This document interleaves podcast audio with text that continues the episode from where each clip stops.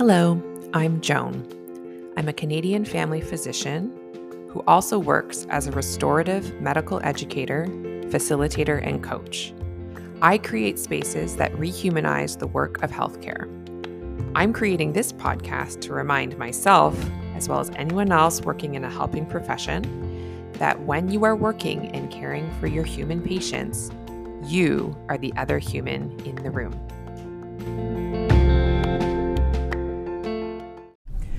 Good morning, everyone, or hello, whatever time it is that you listen to podcasts. I guess it's not necessarily morning for you. um, welcome, healthcare humans. Thank you so much for coming back for another episode of The Other Human in the Room. So, I'm driving to work. I'm the only human in this van, and I really need to talk about something. It's funny. I don't know. Is it just this time of year? This the days are getting longer, the sun is rising sooner, and there's something about that. My brain starts bubbling up all these little seedlings of ideas, and I'm so happy to have this podcast to share them with someone. And I'm so grateful to you for listening. So thank you. Um, and so, yeah, today I really want to talk about imposter syndrome. I have talked about it before, and I'm quite um, proud of the episode that I created. You know, I um, it was more of a traditional podcast for me where I like wrote out an outline and had my my points more organized. Um, this one I'm gonna call Imposter Syndrome 2.0, and obviously it's a bit less polished in that I'm driving to work, so I'm not reading anything. It's more just some thoughts that have been bubbling in my head. Um, but I hope it's helpful because I I think um, I'm getting clearer and clearer in my own mind about what imposter syndrome really is um, and finding ways to talk about it that are most meaningful for me. And so I want to share them with you in case it's more meaningful for you.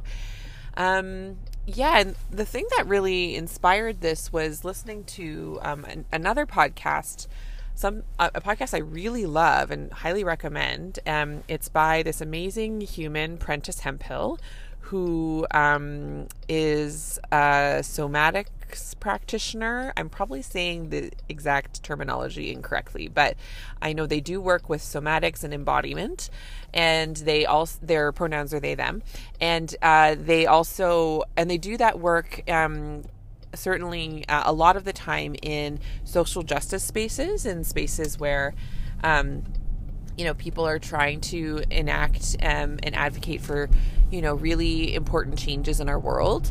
Um, and so the, uh, they have a podcast called finding our way and it's so good. Strong strong recommend.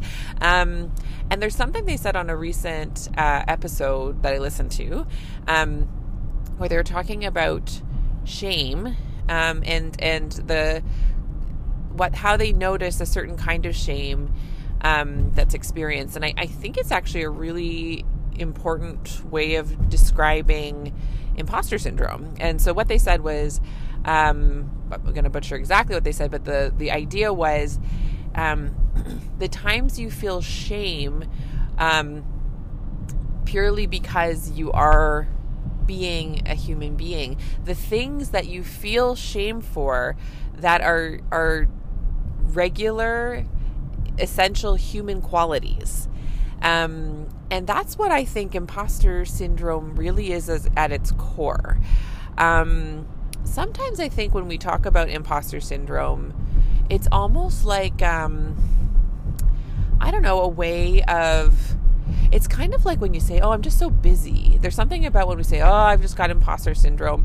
And it kind of like normalizes and actually like makes it okay. Um, as if we're all supposed to feel imposter syndrome and it's it's sort of a feature and uh, is is just a part it's it's just supposed to be a part of our culture because we're all striving to do something so big and so when you're striving to do something so big you're going to feel like an imposter and it's just sort of part of it that you're always going to be questioning and doubting yourself and feeling bad about yourself for the ways that you're not measuring up to this grand and noble profession called medicine. You know what I mean? um, and I, I am here to normalize, as in um, really reveal how common imposter syndrome is and not make any make sure people know because it's been incredible as i've been working with more people my coaching clients and connecting with people how often people say like i genuinely thought i was the only one it looks like everyone else has got their stuff together and i'm over here in a corner being like What's wrong with me? Why can't I keep up with all of this? Why can't I remember all the things? What is wrong with me? I'm an imposter, right? So I am normalizing imposter syndrome in that way. But I'm not saying it should, the thing I'm not normalizing is that it should be a part of how we experience our work in healthcare. Because what it is, like what Prentice is saying, is when we feel shame and anxiety and we feel bad about ourselves as human beings, when we feel bad about features of being a like homo sapien and we're like what's wrong with me i'm such a homo sapien why can't i be basically a superhuman robot. Like i, I really think pretty much all the time that's what's happening when we have imposter syndrome. So another way of saying this is like when we feel imposter syndrome, what we're really feeling is the impossible expectations that we have been conditioned to believe we need to have for ourselves in order to feel good enough to be in medicine, in order to belong in medicine. I think, you know, when you think about the term imposter, you know, it's so you you're pretending to be someone you're not. You're feeling like you have to pretend to be someone you're not. And the only reason we do that, like kind of when you look at human behavior, the reason people pretend to be something other than they than they really are is because they they think they need to pretend to be that in order to be accepted in order to have a sense of belonging in a group right so for us in medicine there's a really pervasive and pernicious and what's the third P word? Poisonous, there you go. Um, idea that we have to put on a mask, put on uh, a false self in order to achieve a sense of belonging, in order to feel like we're good enough, which is a sense of belonging, because it's good enough for who? Other people, right? Like, in order to think we're competent clinicians, competent by whose standards? Other people's. Like, it's all about pretending to be someone you're not for other people, right? So, when when you think about it, it's it's accurate that you're being an imposter. you know, like the reason you feel like an imposter is because you are trying to be an imposter. Like every time we're like, "Oh, I've just got to be so professional." We're we're posing, we're pretending we're, we're pushing ourselves to pretend because we think we need to in order to belong. And to be clear, we don't think we need to because we made that up in our brains. It's because we've been constantly getting the message that we should pretend to be something other than we're not. We're constantly told impossible and conflicting messages about what it looks like to be a competent clinician, what it looks like to be a true professional. You know, all these messages we received from, you know, our families of origin, from our preceptors, from um, like leadership at our healthcare organizations now, from colleagues, from um, I don't know, medical journals, media, our patients. Like, there's all these other people, and they're all saying, be like this, have these standards for yourself. Otherwise, you don't belong, and we will reject you, and you are bad, and you're going to get kicked out of medicine. And so we hear all these messages and we just are trying to like survive. And we have these survival mechanisms inside of us saying, okay, well, apparently the only way I get to stay in this gig is if I pretend to be what everyone else wants me to be. That's the only way to stay here. And so then we call that imposter syndrome. Like we don't belong. And the, the bit of it that's important to know is like when you're in that mode and you're really only thinking about these impossible conflicting standards of other people you are totally being like brainwashed to forget all of the ways that you already certainly are doing incredible valuable way more than good enough work with each of your patients right so not only are you exhausting yourself trying to push to an impossible standard that no one can meet and that's already a bunch of energy, you know, wasted um, in a way, right?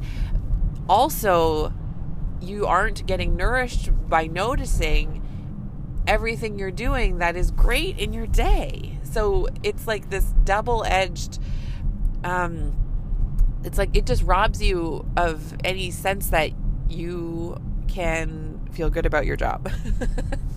just to put it very bluntly, right? And um, yeah, so that's the main thing I want to say about imposter syndrome. So like the thing, so so that's what's going on. That's kind of a way I want to describe what imposter syndrome is. And so now what? It's like, okay, that's great, Joan. So now when I'm feeling imposter syndrome all day, apparently that it's because it's true I'm being an imposter. So what am I supposed to do? You know? Um, I do think that first step of like really acknowledging what's going on and being very precise about what's going on, that awareness is the first and really most important step. So, say you're in a room with a patient and they've asked you a question and you don't know the answer to it. Or say you're talking to a specialist and they're using that condescending tone, or they, you know, say the colleague um, writes a note and they include in the note, I'm not sure why Dr. So and so didn't think to start or stop this medication, or those are just some concrete examples of times when imposter syndrome has come up for me in the past. Or, like, say you go to a conference and they're like, well, obviously everyone here knows that standard of care is blah, blah, blah. And you're like, I'm only doing that first blah. I've never heard of those second two blahs, right? And so then you feel what we call imposter syndrome. I think it's important to know really what's happening is your your body is experiencing a sense of insecurity and unsafety, right? It's not feeling like you have what you need to stay with the group, with the pack and and and have that belonging. And that's one of our most powerful survival drives because we are social creatures. Like humans aren't really meant to be lone wolves. We, look at how we're designed. We're like fleshy we don't got any spikes on us. Like we we have giant brains and kind of like noodly bodies. Like we're not designed to be like killing machines by ourselves in the forest. We're designed to exist in packs in in groups and villages right? Like that's um a part of how we've evolved. And so we have a very very powerful sense of a need to belong because there was a time way back where like literally there were like 50 people in your village and so if everyone decided you didn't you know make the cut and excommunicated you from the village you like could literally die. So it's a very potent um, survival feeling that you feel in those moments. And it's exacerbated by all of the people in your past um, and all the environments in your past that have told you make sure you never make a mistake. Make sure you always know the answer. You know what happened to the other 1% on the test?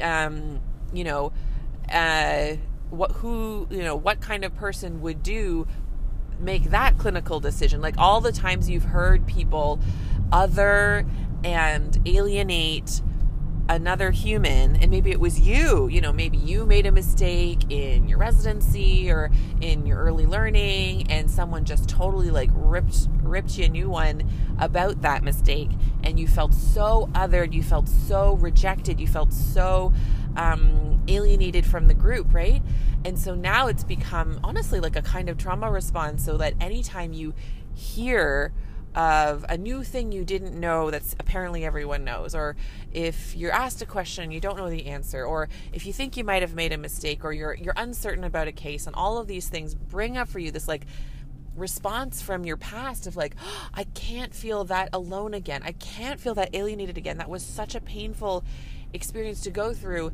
I have to find a way to fit in. I really think under the surface, the thing that we're calling imposter syndrome is really this this terror of rejection, this terror of alienation.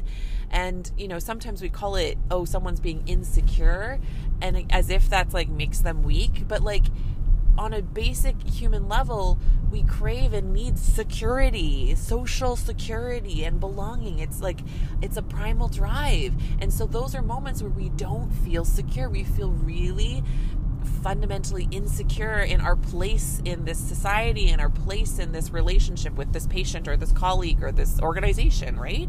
And so all of that we call imposter syndrome.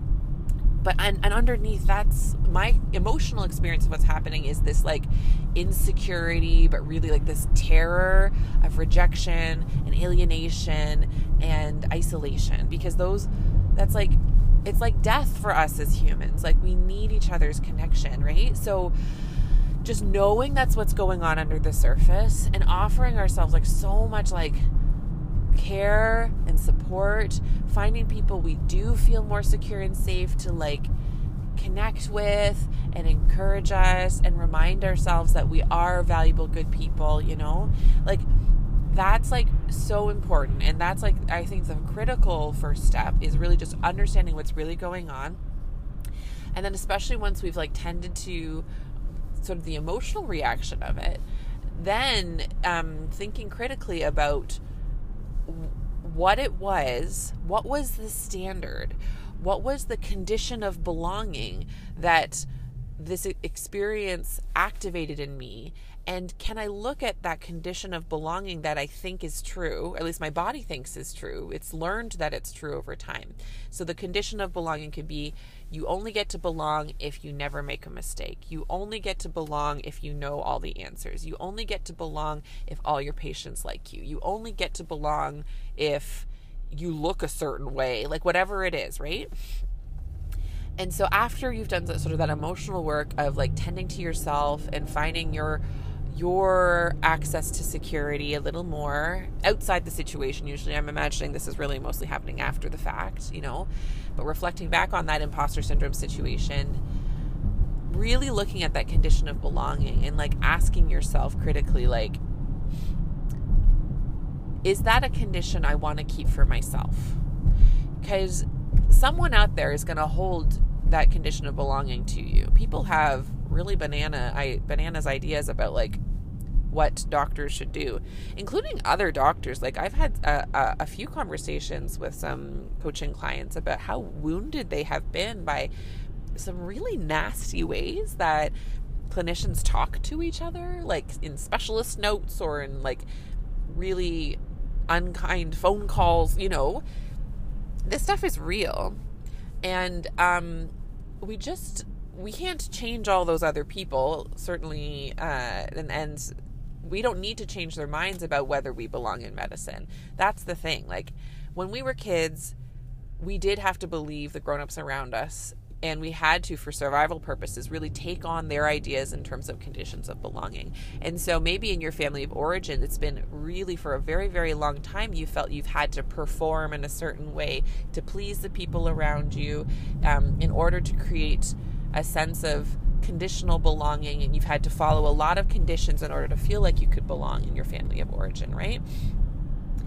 And that was really important and sacred and like I just have so much love for my past self and my child self for everything she did to to help fit into the box that her environment growing up required of her. It was powerful work I did. And now I am a grown up now I'm 10 years into practice. I'm I must be able to create my own sense of what I want a good doctor to mean by now, you know? And um and so I've I it's time in my life and I invite you to consider if it's time in your life to start setting down some of these conditions of belonging that we've been received and continue to receive from others. And so say the judgmental specialist says, I don't know how any competent clinician couldn't remember to start this medicine or like whatever the things are they say. I mean, we don't even need to go into what must be happening in that other clinician's mind where they feel like they have to so ardently and fervently and, and unkindly set conditions of belonging for other people in order to feel better themselves. Okay, we'll put that in a little, put a pin in that conversation for another time. But you do get to decide if that person has the power to set a condition of belonging for you. Because I don't know who's listening to this, but you already belong. Like you're already in the club, you know? Whatever stage you're at, you're there. You made it. You you went through medical school. like, you know, say um, for those of you who are like fully graduated and practicing, like you're in. The conditions, the actual, Uh, you know, legal conditions of belonging, you've passed. You've made it. You are a full fledged clinician already. So all these extra ones that you, that it feels like you have to be like juggling, like juggling balls up in the sky, keep all these balls up in order to keep belonging. Watch what happens when you start to set those down. Watch what happens if, and it can be a really gentle, gradual process, one at a time, because when you start to set them down. So, say you start to set down the, my charting needs to be perfect in order for me to belong. Otherwise, someone could look at my charting and judge me and then kick me out of medicine. No one thinks that consciously, but it's clear from the, the way that some of us respond emotionally to the idea of having imperfect notes that we have just at our core a socialized condition of belonging there, you know? So as you set that down and start to have messier, shorter, just what you need notes where you're not performing for the future lawyers, you're not performing for colleagues who might judge you, you're just doing it for you, you know? That's one piece of letting go that imposter syndrome kind of work. And um, you you can do it one bit at a time and allow your body to feel the insecurity and anxiety it might feel about shifting your internal standards of what um, what you need to feel safe in medicine.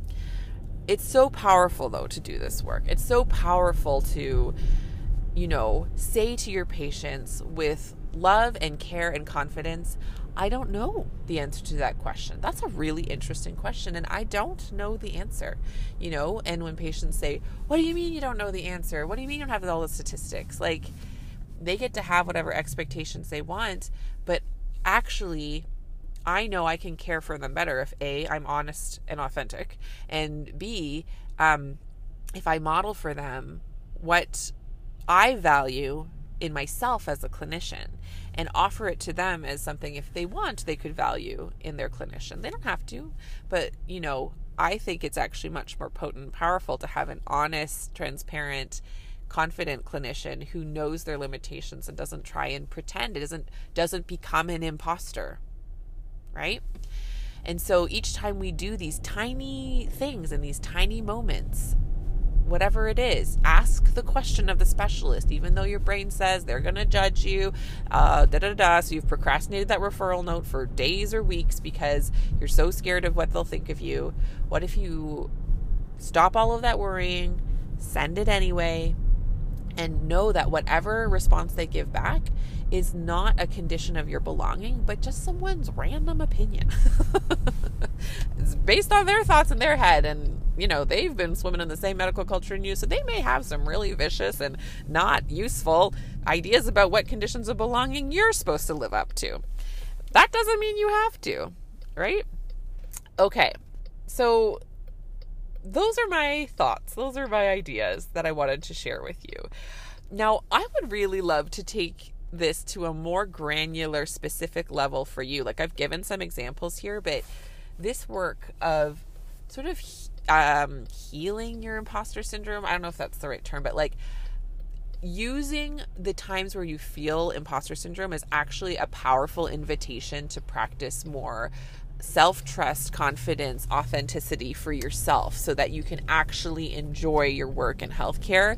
That is just my favorite. It's sort of the core of everything I do with my coaching clients, probably, you know, and certainly a lot of the main thesis of this podcast. And getting really granular and specific with it is what makes it most powerful. So if whether this is the first podcast you've listened to, if you've listened to all of them and you've been you know making changes in your practice based on what I've talked about and you're noticing little shifts but you're you are wishing you could kind of take it a get take it to a deeper level. I would love to offer um, you an opportunity to do that. So I um, am hosting a workshop specifically about imposter syndrome. Um, it um, is coming up.